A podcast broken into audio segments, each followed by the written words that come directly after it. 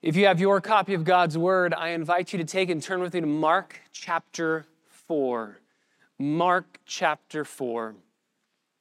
We as a people love to be known. We love it when we have that friend who just gets us. You don't even have to say things, they understand what you're saying, what you're thinking before you even say it.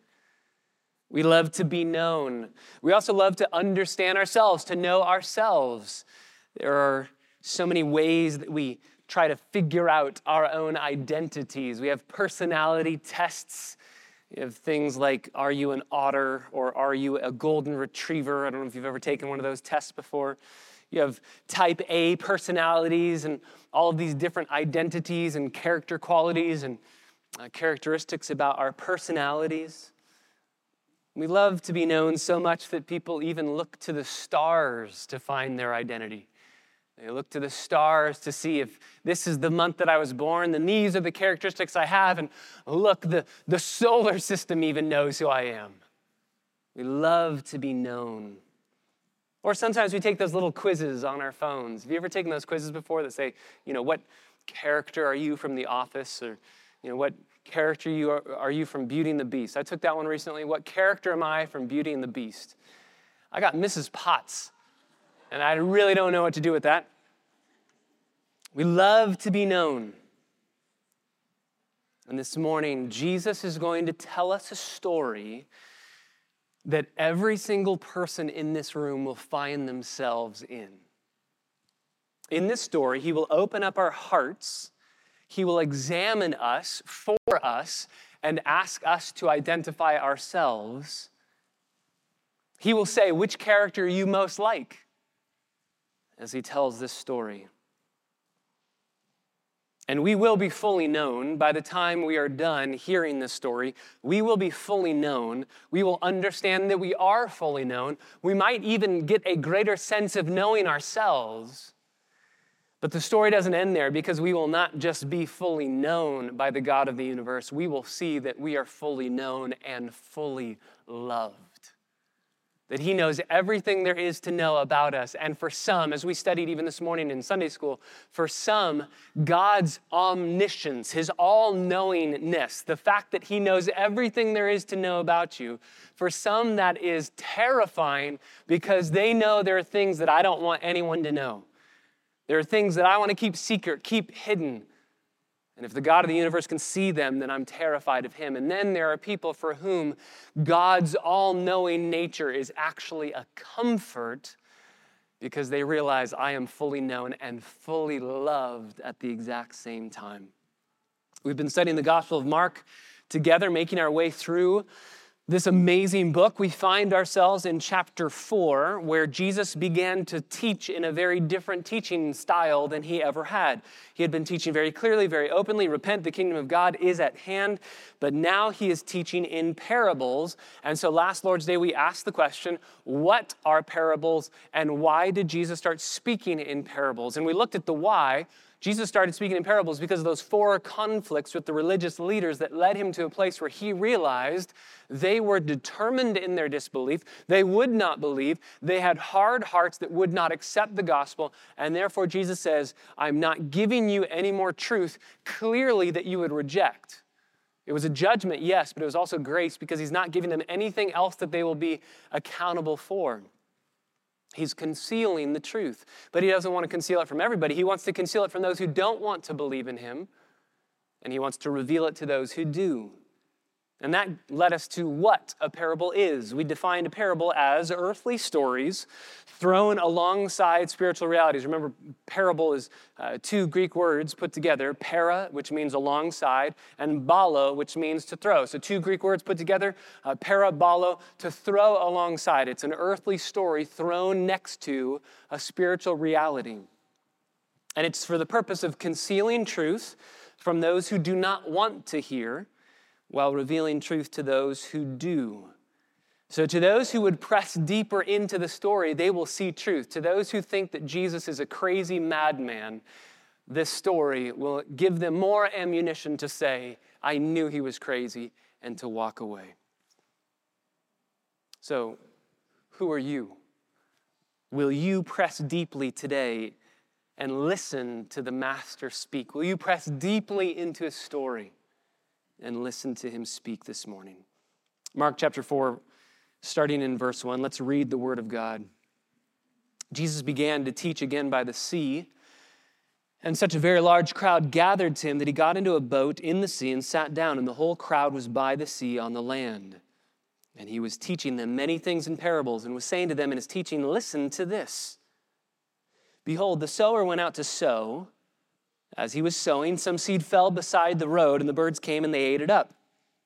Other seed fell on the rocky ground where it did not have much soil, and immediately it sprang up because it had no depth of soil. After the sun had risen, it was scorched because it had no root, it withered away. Other seed fell among the thorns, and the thorns came up and choked it, and it yielded no crop. Other seeds fell into the good soil, and as they grew up, and increased. They yielded a crop and produced 30, 60, and 100 fold. And he was saying, He who has ears to hear, let him hear. And as soon as he was alone, his followers, along with the 12, began asking him about the parables. And he was saying to them, To you it has been given the mystery of the kingdom of God. But those who are on the outside get everything in parables, so that while seeing they may, not, they may see and not perceive, and while hearing they may hear and not understand. Otherwise, they would return and they would be forgiven. And he said to them, Do you not understand this parable? How will you understand all the parables? The sower sows the word. These are the ones who are beside the road where the word is sown, and when they hear, immediately Satan comes and takes away the word which has been sown in them. In a similar way, these are the ones on whom seed was sown on the rocky places, who, when they hear the word, immediately receive it with joy. But they have no firm root in themselves they're only temporary.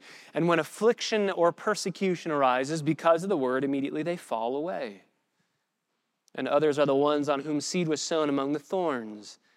These are the ones who have heard the word, but the worries of the world, the deceitfulness of riches, and the desires for other things enter in and choke the word, and it becomes unfruitful.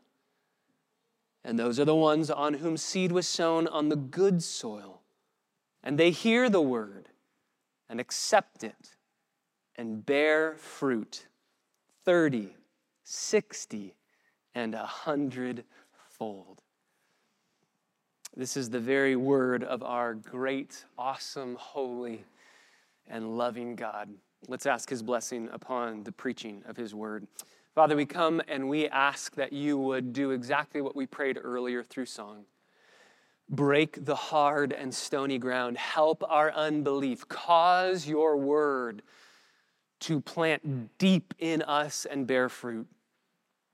May we see ourselves, yes, but as we examine our hearts in light of this story, God, I pray that we would, we would examine ourselves, but we would stare at Christ. We wouldn't stare at ourselves. We wouldn't stare inward. We would stare upward. And that's why we pray, show us Christ. So, Holy Spirit, open our eyes to behold wonderful things from your law, that we would see Christ, that we would bow the knee to him in joyful submission, and that he would be our greatest treasure both now and forevermore. In the name of Jesus, we pray. Amen.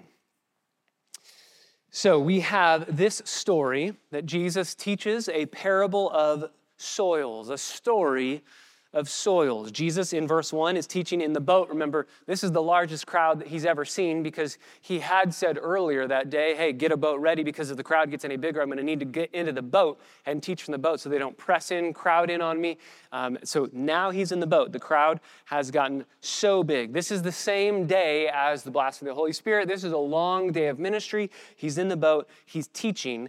And as he teaches, we need to culturally understand what the original audience would have heard and how they would have understood it. This parable can be a little bit foreign to us because we don't do a lot of sowing ourselves. So, these four soils, we're going to examine these four soils in the story, and then we're going to listen to Jesus give us an understanding of what they represent spiritually. So, verse 3, Jesus starts by saying, Listen to this. Remember that Greek word, listen, is the word akuo, where we get acoustics from. So listen, ears up, ears open, listen to this. Receive this. It says, Behold, the sower went out to sow. This would be just a farmer with a seed bag.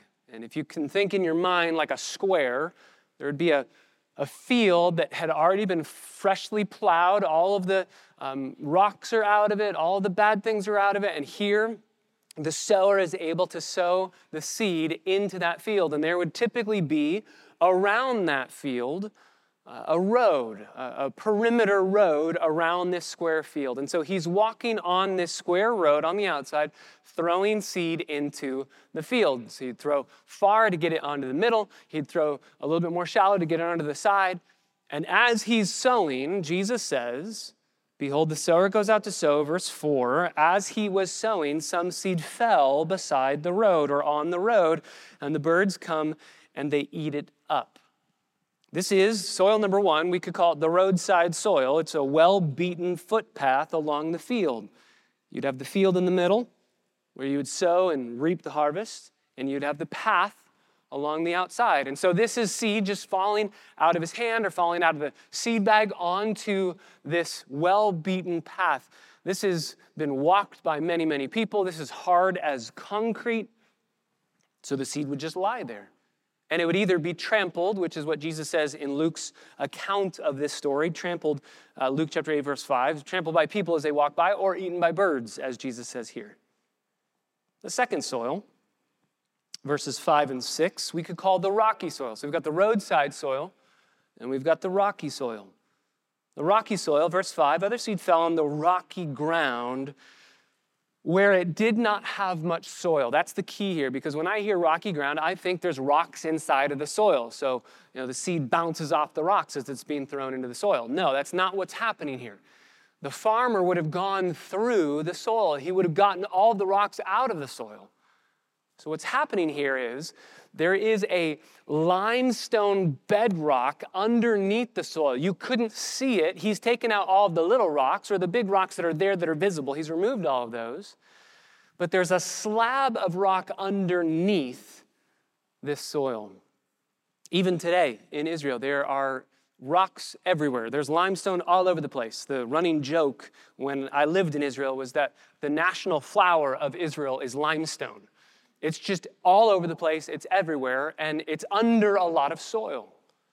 And so, what this farmer would do is he'd go in by hand, he'd remove all of the rocks, and then he would take a plow with that blade that would go under the soil and dig out a trough where the seed could be thrown into and then covered up, and then he'd be good to go. But underneath that blade, about eight to 10 inches down, would be a slab of limestone that that blade wouldn't touch. So he thinks this is good soil.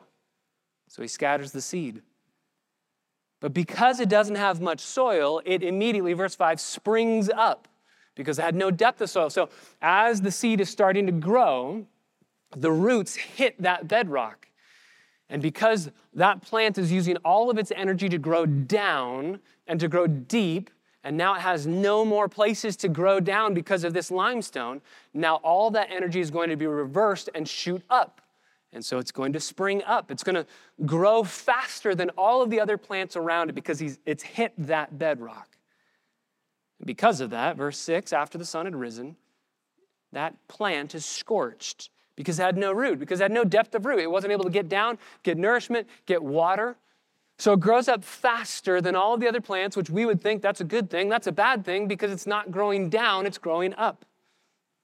It has no roots, and so it's scorched. Third soil, verse 7. We could call it the thorny soil or the weed infested soil. Other seed falls among the thorns. And the thorns came up and choked it, and it yielded no crop. So, somewhere in the soil, Probably deep inside, there's wild vegetation growing. There's thorns, there's weeds, there's nettles, there's thistles, there's bad things. And so, as the seed goes in and starts to grow, the weeds choke out that seed. They eat all the nutrients in the soil so that that seed can't eat anything. They drink all the water in the soil so that that seed has no water. They block the sunlight so that that seed has no sun. They choke out the life. And finally, there's the good soil. Soil number four, the good soil. This is verse 8. Other seed fell into the good soil. And as they grew up, they increased and they yielded a crop and produced 30, 60, and 100 fold. This is fertile soil filled with nutrients, filled with water. It's been prepared, there's nothing to choke it out. And it yields a crop 30, 60 to 100 fold. And Jesus ends the story in verse 9 by saying, He who has ears to hear, let him hear. So there's that word again, akuo. So akuo bookends this story. He says, listen, tells a story, and then says, listen. Receive it. Then there's an interlude, verses 10 through 12, where he goes into the house, and people who think that he is the Messiah, he is this rabbi who's teaching good truths from God. They say, I know that that sounds crazy, but there's something there, and I want to know what it is. And they're pressing in. And he gives, we looked at this last Lord's Day, he gives the example, the, the illustration of concealing and revealing. You have been given the mystery of the kingdom, but to them it's been concealed. It's still a secret to them. Why? Because of their determined disbelief. But I just want to I want to reiterate as we clarified last Lord's Day, people could have asked for understanding. Anyone could have gone to him. It's not like if the religious leaders went to him and said, I want to understand what you meant by that. I want to hear the teaching inside of that story. I want to hear and I want to submit. It's not like he would have said to them, Sorry, I'm hiding these things from you. Anyone who wanted to understand could have asked. Anybody could have asked. And so the disciples ask, What did that mean? That sounds weird. That sounds kind of crazy. It also just sounds kind of boring. It's so typical back then. Everyone listening to this story would have said, Well, of course that's what happens. What's the point? And so that's why they're asking, What's the point? And those who believe, to them more would be revealed. To those who didn't, the truth wouldn't stick. In fact, this parable is so important. Verse 13, Jesus says, If you don't understand this parable, you're not going to understand any of the parables. And so he explains the parable in verses 14 through 20. And as he explains, again, he is asking us to ask, which soil are you? Which soil are you? Who are you? And do you see yourself in this story? We have four soils that we've already seen, and he's going to go back through each soil one at a time and tell us the spiritual meaning behind each story. So let's hear him as he does that, and let's ask that we would see ourselves, that God would show us ourselves in light of these stories. Verse 14, he says, The sower sows the word. The sower is anyone who spreads the seed, anybody who sows the seed. It is Jesus, yes, but it's not just Jesus. It's anybody who throws out the word of God. They throw the seed. The seed is the word. The sower sows the word. So the seed that's being scattered is the word of God. It's the word of the kingdom, Matthew says. It's the word of the gospel. It's the Word of God. So anybody who throws out the Word of God is a sower sowing the seed. And the soils represent human hearts. Luke chapter 8, verse 12, Jesus says that when the devil comes to take the word out of their heart, so he's equating soil with heart. It's your heart, it's your soul, it's who you are, it's the control center of everything you do. So we have the seed, the sower, and the soil. The seed is the word, the sower is anyone who spreads the word, and the soils are human hearts. And there's four here. There's four representations of human hearts. Number one, the roadside soil. The roadside soil.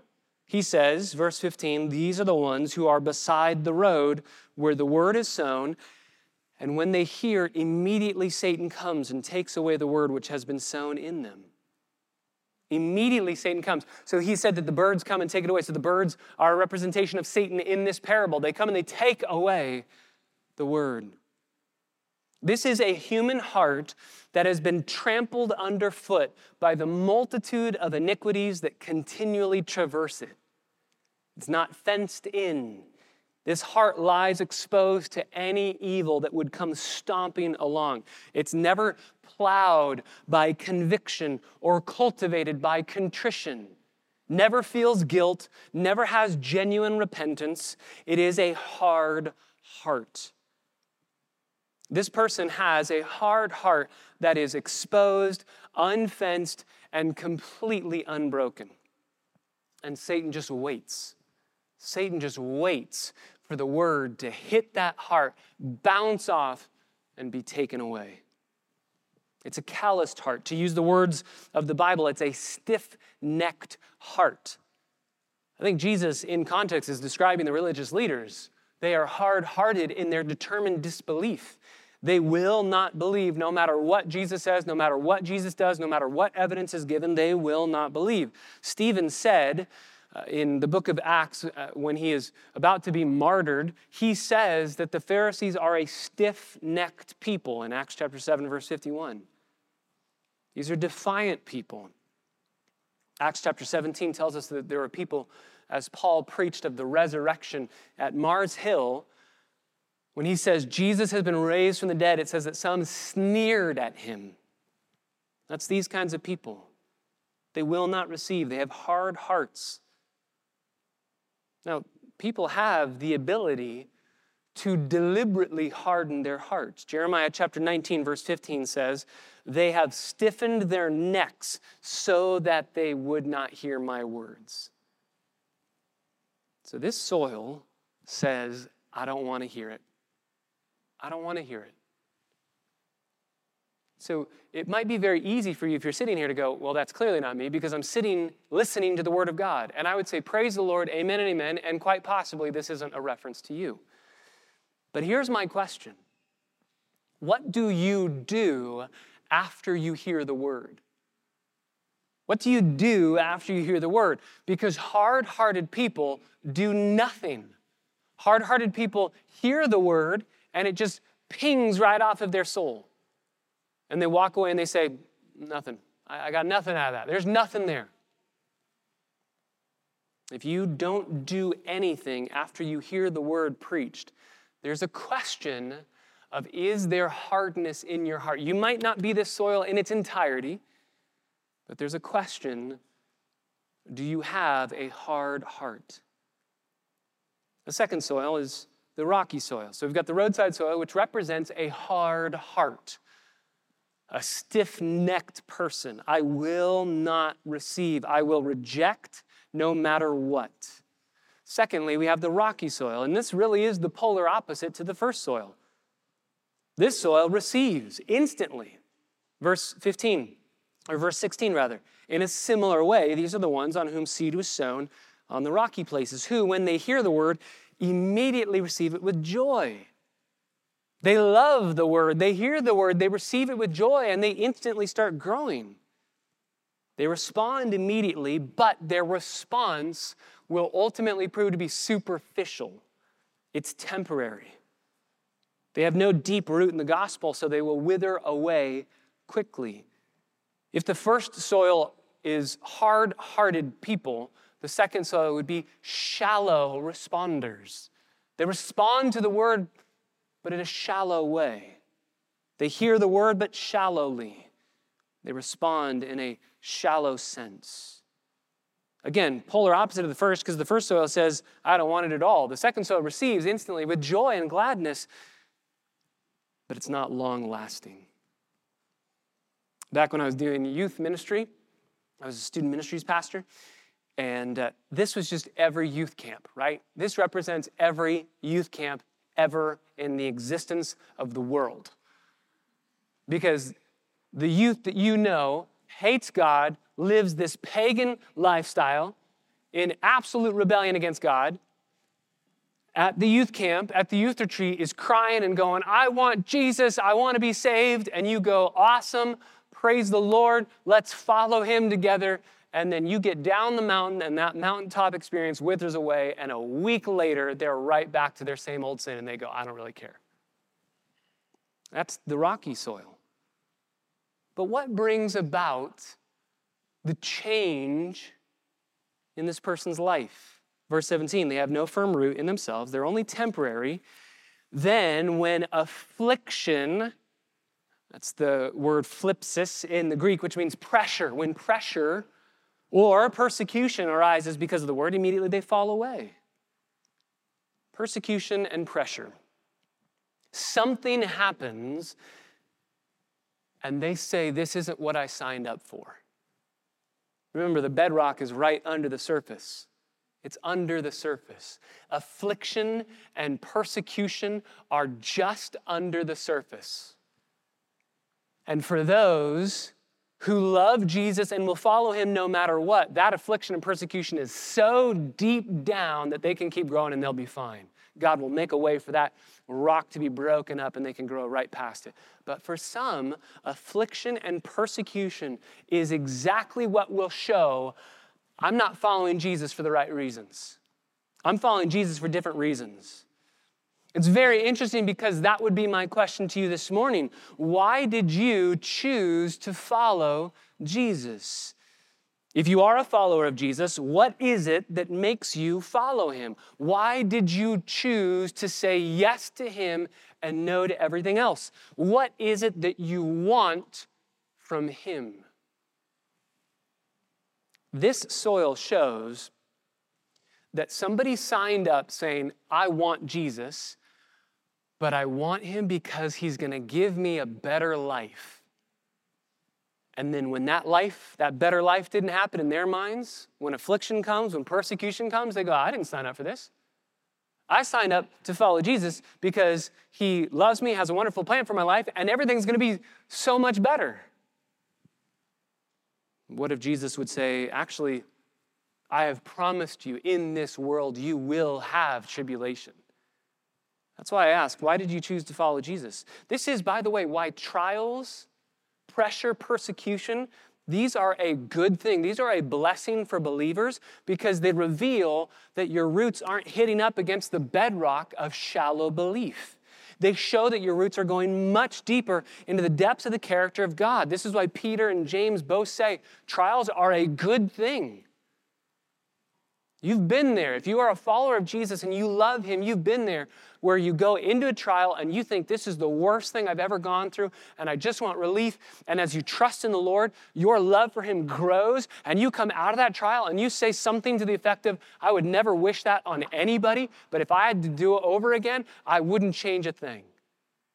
Why? Because it showed that you love God for God. You don't love God for the things that He can give you, you love Him for Him but not this soil. When persecution and affliction arises, which it's going to, we're promised that, immediately they fall away. Why did you follow Jesus? Why did you choose him? Because if it's for any other reason than just him, because you love him, then something's going to happen in your life that's going to knock you out of soil that could grow you into a fruitful believer. It will knock you away because you're following him for something other than just him. Third soil, the thorny soil, verse 3 or verse 18. Others are the ones on whom seed was sown among the thorns. These are the ones who have heard the word, very similar to the second soil, the rocky soil. They receive the word, but that word is then choked out. Verse 19, the worries of the world. Literally, it's the distractions of the age. That means it can be any distraction. It doesn't have to be the only ones that Jesus speaks of here, though these are helpful. It can be whatever distraction that is there in this age, whatever distraction that's there in the world. The worries of the world, the deceitfulness of riches, the desire for other things enter in and choke the word, and it becomes unfruitful. The soil had been well plowed and it was deep enough, but there were impurities in this soil, things that steal nutrients away from the seed. This is an evidence of people who are stuck in worldliness. They're preoccupied with worldly matters, with the cares of the world, with deceitfulness of riches, with sinful pleasures. This is the rich young ruler in Mark chapter 10 when Jesus says to him, Sell all that you have and follow me. Now, you don't have to sell all that you have in order to follow Jesus. What Jesus is doing is getting at that thing that is keeping him from following Jesus. And so he says, Sell all that you have and follow me. And the man says, I can't do that. And it says, Because he loved his possessions and he couldn't follow Jesus because of it. He goes away sad. He loved his wealth and his land more than God. This is the man in Luke chapter 9 who says, I want to follow you, Lord, but first let me go bury my father. And Jesus responds in a very strange way let the dead bury their own dead. It's a very interesting passage. There's a couple different possible interpretations, but I think one that makes a lot of sense in what Jesus is saying is this man is saying, Let me wait until my father dies in order to get the money that is mine, my inheritance. I don't want to follow you now. I have a lot of money that's about to happen. Let me get my money and then I'll follow you. And Jesus is saying, Do you love me more than money? Do you love me more than wealth? Now, please hear me. Material wealth is not inherently evil, nor is pleasure. Pleasure was designed by God. God invented pleasure. And when properly prioritized, both pleasure and wealth can be enjoyed and received with thanksgiving and even used for the greater glory of God. But it is evil to love those gifts more than the giver. We say that at CBC all the time. God's gifts make terrible gods. That's what Jesus says in Luke 16, verse 13 You cannot serve two masters. Either you will love the one and hate the other, or you will be devoted to the one and despise the other, but you can't serve both. 1 Timothy chapter 6, verses 9 through 10, Paul tells Timothy that it's the love. This is a misquoted verse all the time. It's not money is the root of all evil. A lot of people think that, that that's what the Bible says. Money is the root of all evil. That's not what the Bible says. Paul says, you can write it down, look it up, 1 Timothy chapter 6, verses 9 through 10. The love of money is a root, so not the root, not definite article the, but a indefinite article. It's one of many roots of all kinds of evil. The love of money is a root of all kinds of evil. Why? Because it can pull you away from following Jesus and say, I love money more than him. Nothing is more hostile to the truth of the gospel than love for riches and pleasures in this world. To say, I want this world and I want everything that it has. That's why John says in 1 John chapter 2, verses 15 through 16, which we studied last year. Do not love the world or the things in the world. All that is in the world, the lust of the flesh, the lust of the eyes, the boastful pride of life, it's contrary to the love of God. So, this person, this third soil, is a person who wants salvation and wants the world at the same time. That's this person. They want to serve God and they want to serve money. They want God, but they want to still retain control of themselves. This is a heart that is enthralled with sin. Luke and Mark say the desire or pleasure for other, other things chokes out the word. The gospel commands a complete break from the distractions of this age, denying yourself, taking up your cross, following Him. And this man says, this is a, a staggering reality that I think is probably seen best in Judas. This man says, I want to be close to Jesus and follow him, but in, in the end, you prove that you were never following Jesus for Jesus. You loved something more than him. Judas rejected the true Jesus for a Jesus that was kind of made in his own image and imagination. And Jesus is saying here, you can't have me and everything else. You must make a choice. Demas as Paul says, in love with this present age, has denied the faith. This is a person who wants Christ, but doesn't want to let go of everything else to have him. And so, this person, this soil, brings up a question What is it that you love the most in life? What is it that you love the most? What might Jesus be asking you to give up today in order to follow him? What is it that you cherish? What is it that you treasure? Have you submitted every aspect of your life to God? Are you still sovereign over your own life, king over your own life? This soil, so the first soil is a hard heartedness towards God. The second soil is a shallow soil, it's a shallow heart. But this third soil just loves sin, loves anything other than God, wants an equal. I can love God and love something else equally. And Jesus says, You can't do that. You need to turn from sin. You need to turn. This is why we, we, use, we use affection language so much at this church affections, devotion, love, treasuring, cherishing, satisfaction. Because it boils down to what is it that you want the most. I love the way that Thomas Watson, an old Puritan pastor, said, he said, We are to find as much bitterness in weeping for sin as ever we found sweetness in committing it. So, as we commit sin and we love it and we enjoy it, Thomas Watson said true repentance will be an equal and opposite reaction of bitterness in having to fight against it and seeing how much of an offense it was to God and saying, God, I want none of that. So, what used to be sweet to us, now we bitterly weep over and we despise, we reject. So, we have the roadside soil, we have the rocky soil, we have the thorny soil. And lastly, we have the good soil. The good soil. Verse 20. These are the ones on whom seed was sown on the good soil. They hear the word, they accept it, and they bear fruit 30, 60, and 100 fold. Notice the last soil, soil number three, end of verse 19, it becomes unfruitful. What's the defining characteristic of a good heart, good soil that receives the word? Is it receiving the word? No. Because soil number two and three both receive the word, right? The rocky soil receives the word. The thorny soil receives the word. It's only the, the roadside soil that never even receives it. Both soil two and three look like they're receiving in such a way where they're saved, but then they prove that they're not saved. So, what's the evidence that we have of genuine salvation taking place? It's fruitfulness. It's continually bearing. Verse 20, they receive it, they accept it, and they bear. This is a present progressive, continually bearing. They keep on bearing. It never stops. And I love this because it's not in perfection, it's in progression. We keep on growing in godliness. But if we can define the distinguishing mark of true conversion according to this parable, it would be a holy life and a holy love.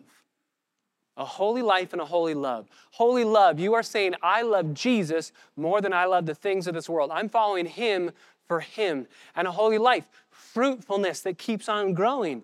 I love how he says that they bear 30, 60, and 100 fold. That means that not all Christians are equally fruitful. I love that. If you have ever felt this sense of being let down. You stare at other people or you read biographies of Christians who have gone before us and you just think, man, am I even a Christian? Look at what these people are doing for Jesus. Look at what these people are doing for the gospel. Look at how much they're doing in the work and the service of the king. And what am I doing? Jesus would say, You're bearing 30 fold fruit. Keep doing it. Don't look at the hundredfold fruit guy and say, Why am I not like, like him? Don't look at him and say, I better be bearing his kind of fruit. No, he's a hundredfold, you're 30 fold. Stay in your lane, keep producing your fruit, and follow the Lord. I love that. That should be so encouraging to us. That's why the author of Hebrews says so clearly in Hebrews chapter 12, verses 1 through 3 we fix our eyes on Christ. We don't fix our eyes on our fruitfulness. Fix your eyes on Jesus. You don't fix your eyes on the cloud of witnesses around you. You fix your eyes on Christ. You listen to the witnesses, but you look to Jesus. I love that. All Christians have fruit that's obvious. That's what this is saying. But not all Christians have equally the same fruitfulness. There should be fruit that's easy to identify, not so scarce that it's hard to find. And it's lasting fruit. It's lasting fruit. It's fruit that keeps on producing. A big time crop back then would have been about sevenfold. And so he says this is going to be 30, 60, 100 fold. That's a massive crop. Nobody gets that crop. It's a supernatural crop. Why? Because it was a supernaturally prepared heart. It was a heart that had been tilled by the Word of God. It's a heart that had been made ready by the Holy Spirit. And the soil that was tilled supernaturally will result in supernatural fruit. So, the question that we must ask ourselves in verse 20 is where is your fruit? There's no such thing as a fruitless Christian. John 15 says that if we abide in him, we will bear much fruit. So if we're not abiding in him, if we don't have fruit, we're not abiding in him. And if we're not abiding in him, it says that we're cut off and thrown into the fire. John 8, 31, if you abide in me and my word, you are my disciples. Hebrews 13, 4, or Hebrews 3, 14, you have become partakers of Christ if you hold the beginning of our confidence steadfast to the end. Colossians chapter 1, 23. If indeed you continue in the faith, grounded, steadfast, and are not moved away from the hope of the gospel which you have heard. But please note, that, and this is so crucial, it would be very easy for us to hear this, read this passage, hear of these soils, and say, okay, now my job is to go and bear fruit. And now you just fixate on fruit. I need to be fruitful, I need to do good works. That's not where the fruitfulness comes from. The fruitfulness does not come from the seed saying, I want to be fruitful and, and working on being fruitful. No, the, the fruitfulness comes by the soil being ready to receive and by the seed just taking root and growing. If you want to bear fruit, then receive Christ. And as you receive Him, receive Him for Him. Love Him more than you love anything in this world. Treasure Him above all things. Follow Him no matter what comes. And if you love Him for Him, the fruit will be inevitable. It will be inevitable. You don't do good works to save yourself. Once you are saved by the grace of God, apart from any good work you could ever do, once you're saved, then good works will naturally flow. They will naturally come out of you. I was talking to somebody this week about the gospel. And they were a non believer, and I asked them, What do you think the main message of the Bible is? If you could sum up, what do you think the main points of the Bible, the main message of the Bible is? What do you think it is? And they said, just be a loving, good person and try your best. And I said, what if I told you actually the point of the Bible is the exact opposite of that, right? The exact opposite. The main storyline of the Bible is the exact opposite of that. We cannot be good enough. We need to be perfect to get to heaven. If we want to get there on our own, we need to be sinless. None of us is sinless. We've all done bad things. We've all felt guilt and shame. We know that. And the whole point of the Bible is that that's why Jesus is sent. We have a rescuer who says, You cannot save yourself, so I'm going to come and save you. I'm going to do the work on your behalf. That's why we celebrate Christmas. Jesus was born as a baby to live out our humanity in front of us, to live a sinless, perfect life that you and I needed to live in order to get to heaven on our own, but we can't live because we're sinners. So Jesus is born, lives a perfect sinless life, and then at the cross, he dies, bearing our penalty. He takes our sin upon himself. We were just studying this in Sunday school this morning. 2 Corinthians 5:21. God the Father made Jesus who knew no sin. He was not a sinner. He never had a sinful thought, never had a sinful emotion. And God the Father took all of our sin and put it on Jesus so that Jesus became sin so that the Father could punish Jesus as if he was punishing us because he took all of our sin and put it on Jesus. So God the Father treats Jesus as if he had lived my sinful life in order that God the Father could treat me as if I had lived Jesus' perfect life. The main story of the Bible is not try to be a good person, try to be a loving person, and God grades on a curve. No, the main purpose of the Bible, the main point of the Bible is to show us that we have all fallen short of the glory of God. We are all sinners. There's no way that we could be good enough to get to God, and that's why we desperately need Jesus. And for those who understand that, that's why we desperately love Jesus. How in the world could we not love somebody who says, I'll do everything that you can't do? I'll be everything that you can't be. I'll take every punishment that you can't bear so that you can be in my family, forgiven, free, and forever loved, fully known, and fully loved. I would just plead with you if you do not love Jesus, if you don't follow him, it's because you don't know him. That's what John tells us, right? John says we love him because he first loved us. So if you don't understand the love he has for you, then maybe you would say with this individual that I spoke to this week, you know, I'm a good person. I'm a good I try my best, I try my hardest, I'm a loving person.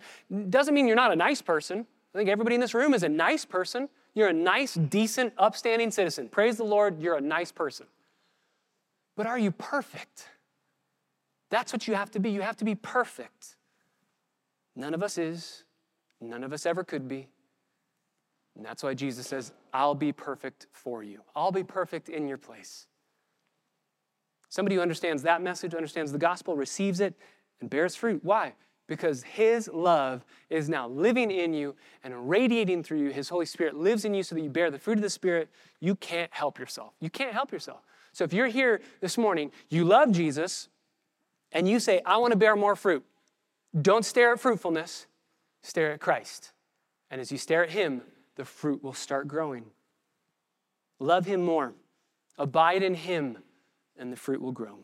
Four different soils.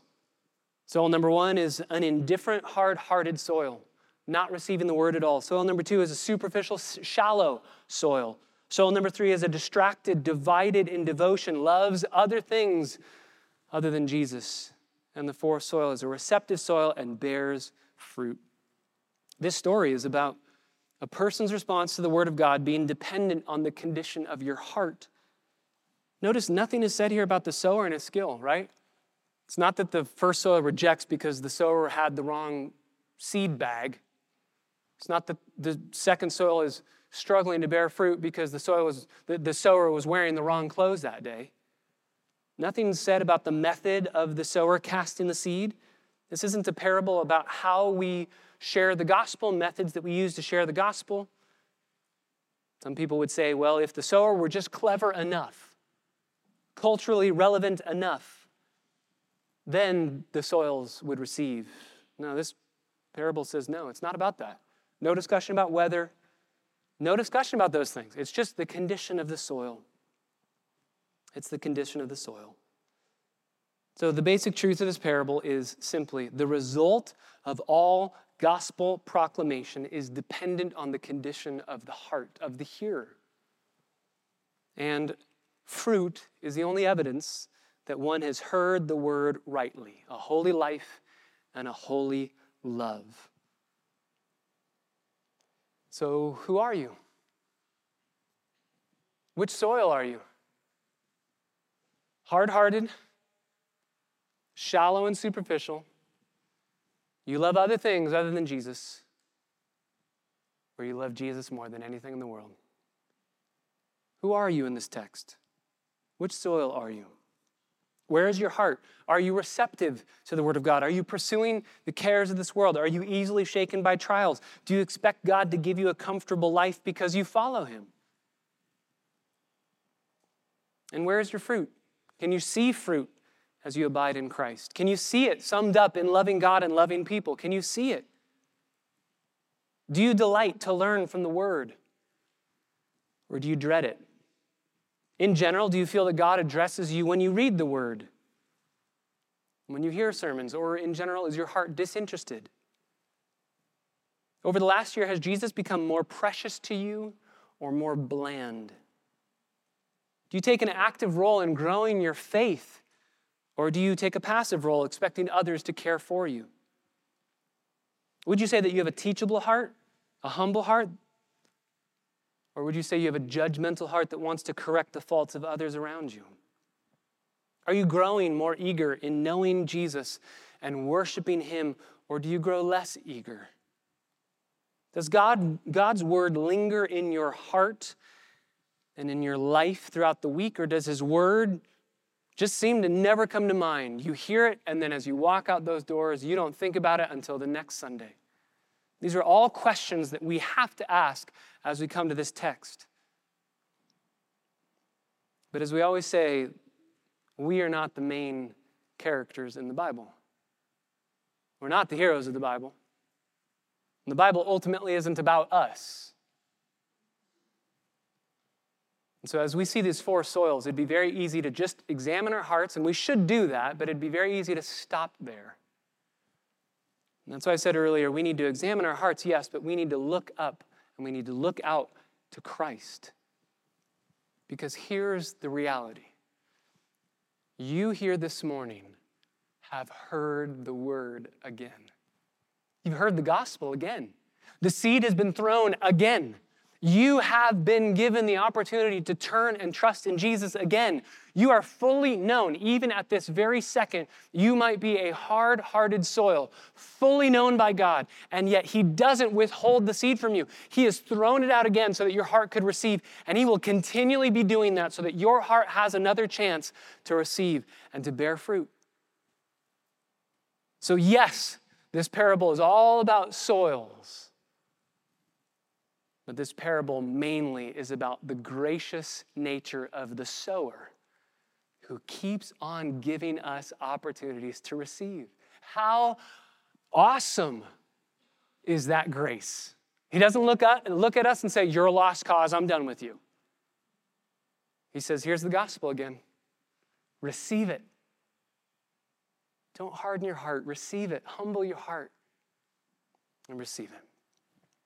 God, we thank you so much that we are fully known and fully loved. We thank you for Jesus, who is our greatest treasure. And God, I pray that you would save some in this room who don't know you as Lord, who don't love you, who don't treasure you. God, I pray we would do the hard work of looking and examining our own hearts and asking the question which soil am I? But God, may we not stop there. May we run to Christ, who again is giving us an invitation, a wide open invitation. Come to me, all you who are heavy laden and weary, and I will give you rest. And God, I pray that you would give rest to people here this morning as they take their burden of sin and their burden of trying to be good enough, and they finally relinquish both. And they say, I'm done with it. I'm done with sin. I'm done with ever trying to be good enough that you would love me. I just receive the love that you have for me through Jesus Christ, not because of anything that I could ever do, but because you love me. Why are we guests at this table? Why have we been given this invitation? It's not because we're good enough. It's because you are good, it's because you do good, and because you are so kind. We love you. We pray it all in your name. Amen.